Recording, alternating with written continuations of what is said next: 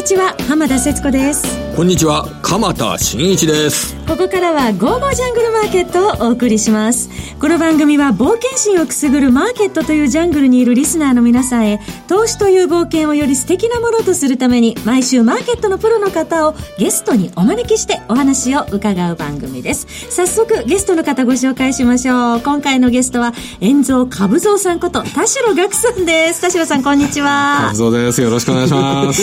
そして今日は3週目ということで EA ナビゲーターのエミリちゃんにもご登場いただきます。エミリちゃん、こんにちは。はい、こんにちは。よろしくお願いします。よろしくお願いいたします。まあ、今週の株式市場はね、はい、えー、今日はね、下がったんですけれども、えー、随分ね、3連休明けの火曜日、水曜日、よく上げましたよね。ようやく2万1000円ね、えー、2か月ぶり乗せましたけれども、ね、先週のね、金曜日はね、はい、あらあらあら、まだ下がっちゃうのかなっていうような感じでしたけれども、えー、随分今週は戻して、さて来週以降どういう状況になるか、えー、株蔵さん、円蔵さんと一緒にね、はい、えー、語り合いたいなと思っております。早速、それでは進めめてまいりましょう。はい、この番組は、投資家の英知をすべての人に、投資コンテンツ、e コマースを運営するゴゴちゃんの提供でお送りします。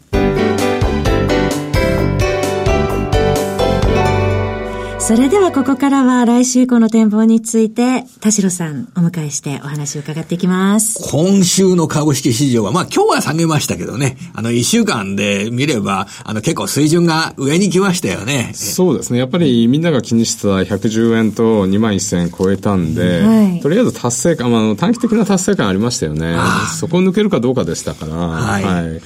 特に東京が11日休みだったじゃないですか。ええ、で、3連休っていうか連休は狙われるっていう意識があったんで、おそらく金曜日、あの、無駄に下げたって言ったら、なんなんですけど、え、意味なく下げちゃったじゃないですか。あの、先週の金曜日に。はい、だから、その分すぐ、あの、帰りましたよね。はいうん、ここからはどうなんでしょうね。まあ、政府閉鎖ですとかは、もうアメリカでは、まあ、可能性として結構薄くなったかなというような、そういうニュースフローかと思うんですけれども、はい、それとアメリカと中国の貿易交渉だとかを、えー、考えながら、来週以降も株価というのは堅実な展開を考えていいのか、それとも、いやいやいや、まだまだ警戒しなきゃいけないっていう状況なのか、どんな風に捉えていけばいいんでしょうかね。そうですね。基本的な下落トレンドってまだ続いてると思うんですね。まあ、はい、長期で。で、あの、中期では1万、あの、1万9000円割れからの上昇トレンドってまだ続いてると思うんで、ええ、この下げが、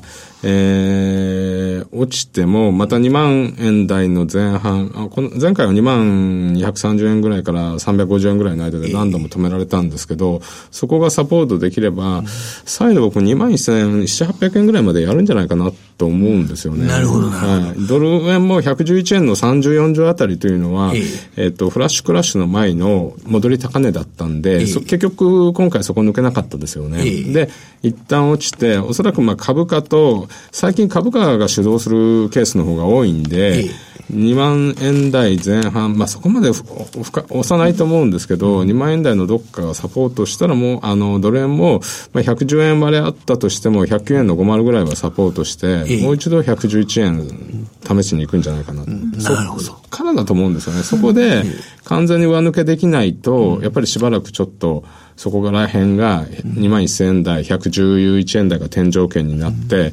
下が、下をこう試す展開になるんじゃないかなと思ってます。あ、そうするとやっぱり上の下もやはりゾーンで考えた方がいいわけでしょうかね、当面のあの市場というのは。ね、鎌田さんさっきおっしゃったように、えー、とりあえず政府閉鎖がなくなって、えっ、ー、と、サインはして、あの、非常事態宣言するって言ったんですけど、はい、予算のサインしちゃったんで、えー、予算は通るんで、あの、そこは問題ないと思うんですね。ええ、で、米中協議に関しては、うん、やっぱり、何らかのこう、進展というか、多分、根っこのところでは、あの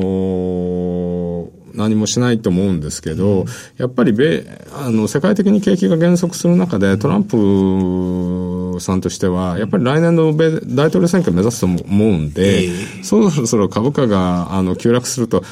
ツイート見てると、株価上がってくると強気のこと言って、下がってくると、あの、割と弱気のことを言って、こう、マニプレーションしてんじゃないかなと思うんですけど。まあ、そうするとその株価に対してのトランプ対応なども考えても、下がってる時に思いっきり冷や水をかけてもっと下げるとか、そういうようなことは考えなくても大丈夫かな、というようなところなんでしょうかね。はい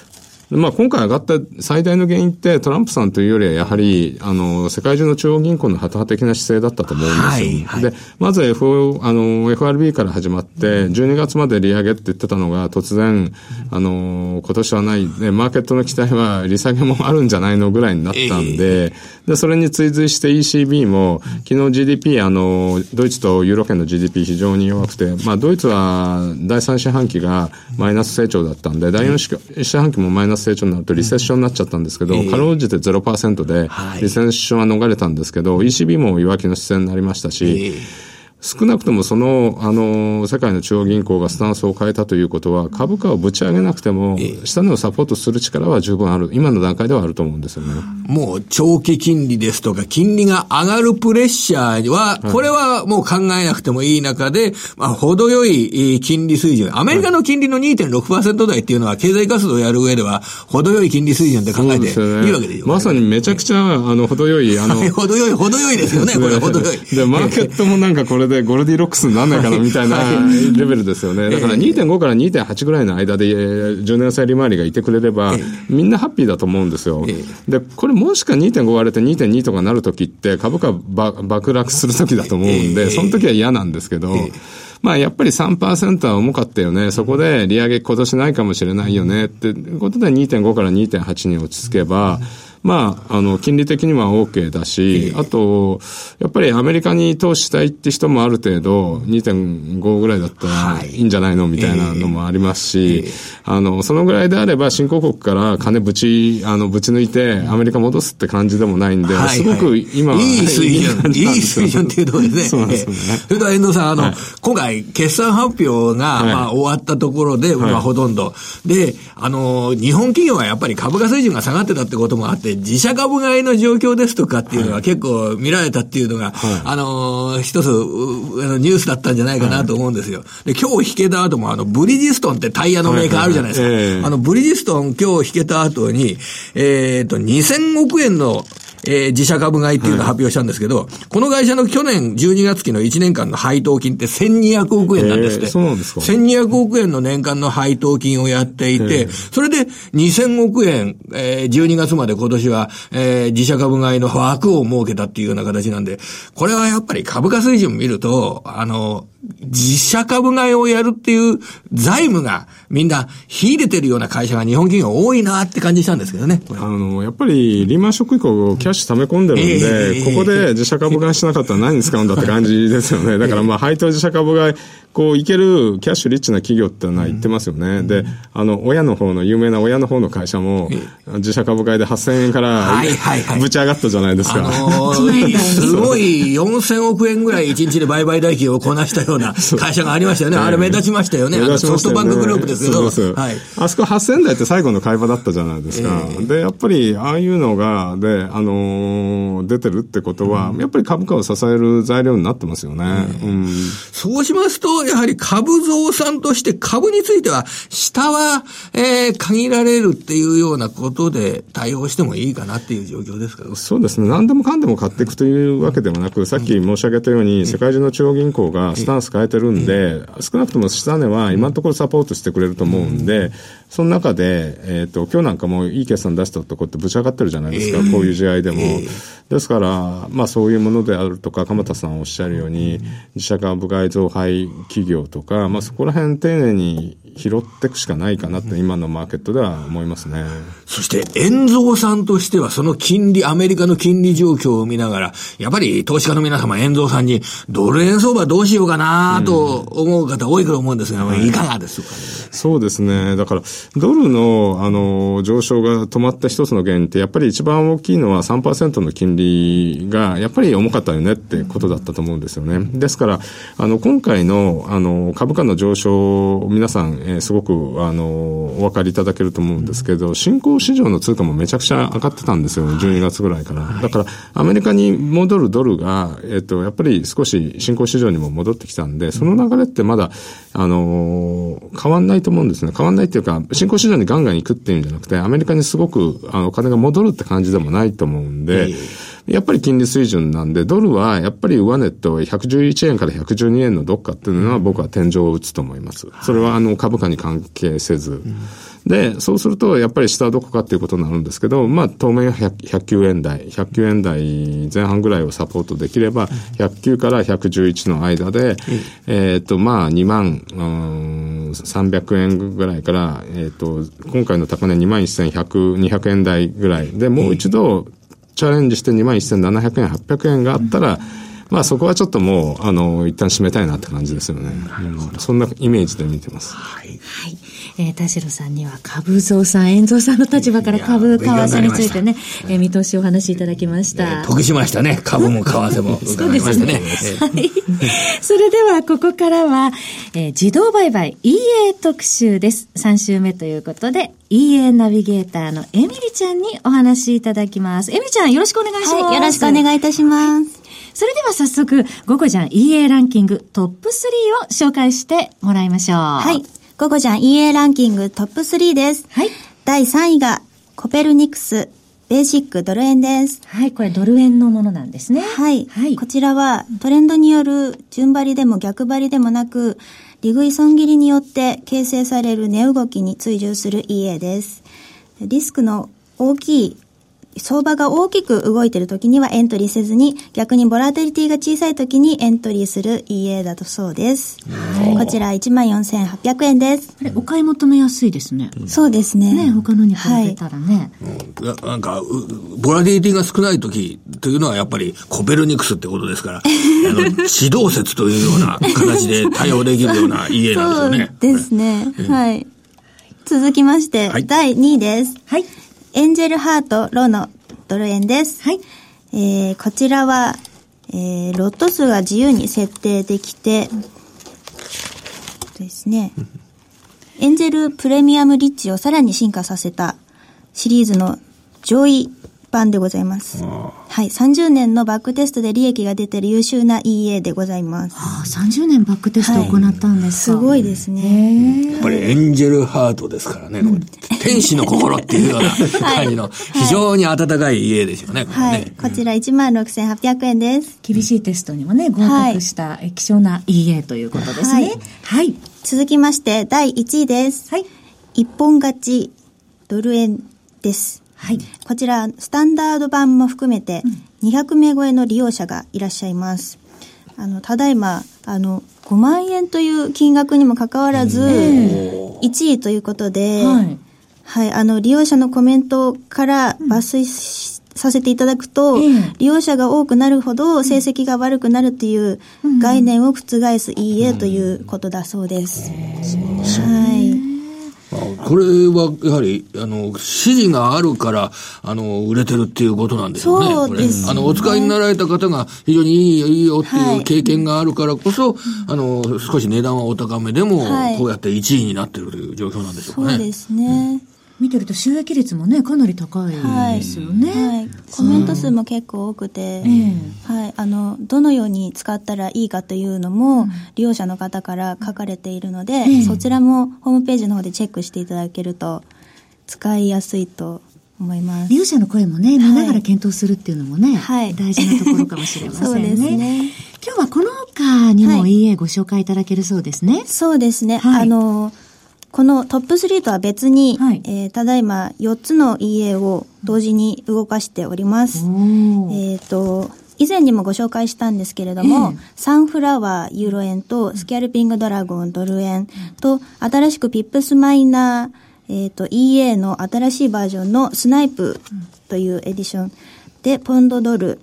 と、あとは、えー、 Three Furlong というサンハロンとは、はい、あの書いてあるんですが、ホームページに、でそちらの方を同時に動かしております。うん、えっ、ー、と、その、えっ、ー、と、今回新しく入れたピップスマイナーの方、スナイプエディション。ポンドドルですね。ポンドドルのですね。はい。うんでこちら、ピップスマイナー EA のエントリー頻度を高めた EA となっております。そしてあの、サンハロン、ドル円なんですけども、はい、えっ、ー、と、ろうそく、この名前がですね、うん、あの、競馬の方から取った名前らしくて、うん、サンハロン。はい、あがりサンハロンのプレミアム版ということで、えっ、と、週持ち越しをしない、ストップロスが100ピップス以内で長期運用がしやすい EA となっております。で、この4つを動かしてみて、えっ、ー、と、今のところ、プラスがピップスマイナー EA の、うん、えー、スナイプエディションと3ハロンが今プラスになっております。えっ、ー、と、この、えっ、ー、とですね、同じえっと、同じぐらいで、えっと、プラスマイナス出ていって、うん、えー、ただいまプラスということで、確実な取引の EA となっております。もうどれくらい動かしてるんですかエミリちゃんこれ。今は3週間ぐらいですかね。3週間ぐらいで。はい。遠藤さん、プラスということですね。素晴らしいですね。ね結構ね、このマーケット難しかったですよね。うん、裁量でやったら。そうですね。うんはい。そしてあの、ゴゴジャンの人気 EA を、サクソバンクさんの MT4 で運用してみようというコンテストが、もしかしたらあるかもしれないという報道で、えー、私も、えっ、と、人気の EA を、はい、動かしてみております。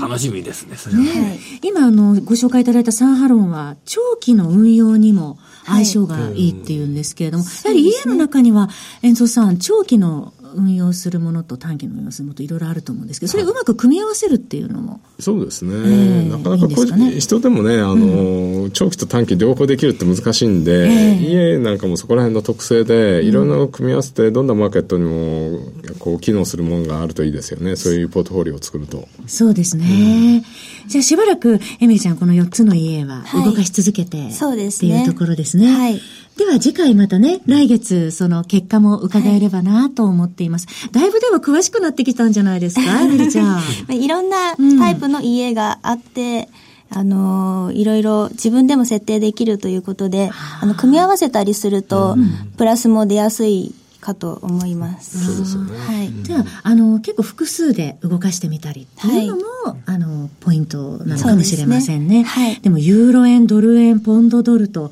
通貨も増やしてきてますね、そうですね。ねはい。はい。それぞれの特徴も見えてきたんじゃないですか？はい。そうですね。はい。また次回ご紹介いただけるの楽しみにしてますね。はい。はい、来月の第3週も今話題の EA 特集をお送りしていきたいと思います。エミリちゃんどうもありがとうございました。えー、さて、今日は、遠藤さん、株蔵さん、エミリちゃんのお二人ね、お迎えしてまいりましたけれども。やはりこの EA、えー、エクスパートアドバイザーのような、はい、あの、道具、新しい道具をね、活用するというようなこと、えー、いろいろ、あのね、えー、年を重ねてきて、昔のやり方っていうのもあるかもしれませんけれども、その時代とともに現れてきたものを活用するっていうのは、とてもいいことだと思いますね。そうですね。柔軟に対応ね、していきたいと思います。えー、田代さん、エミリちゃん、どうもありがとうございました。ました。来週も素敵なゲストの方をお招きしてお話を伺ってまいります。どうぞお楽しみになさってください。鎌田さんどうもありがとうございました。それでは皆さん、また来週。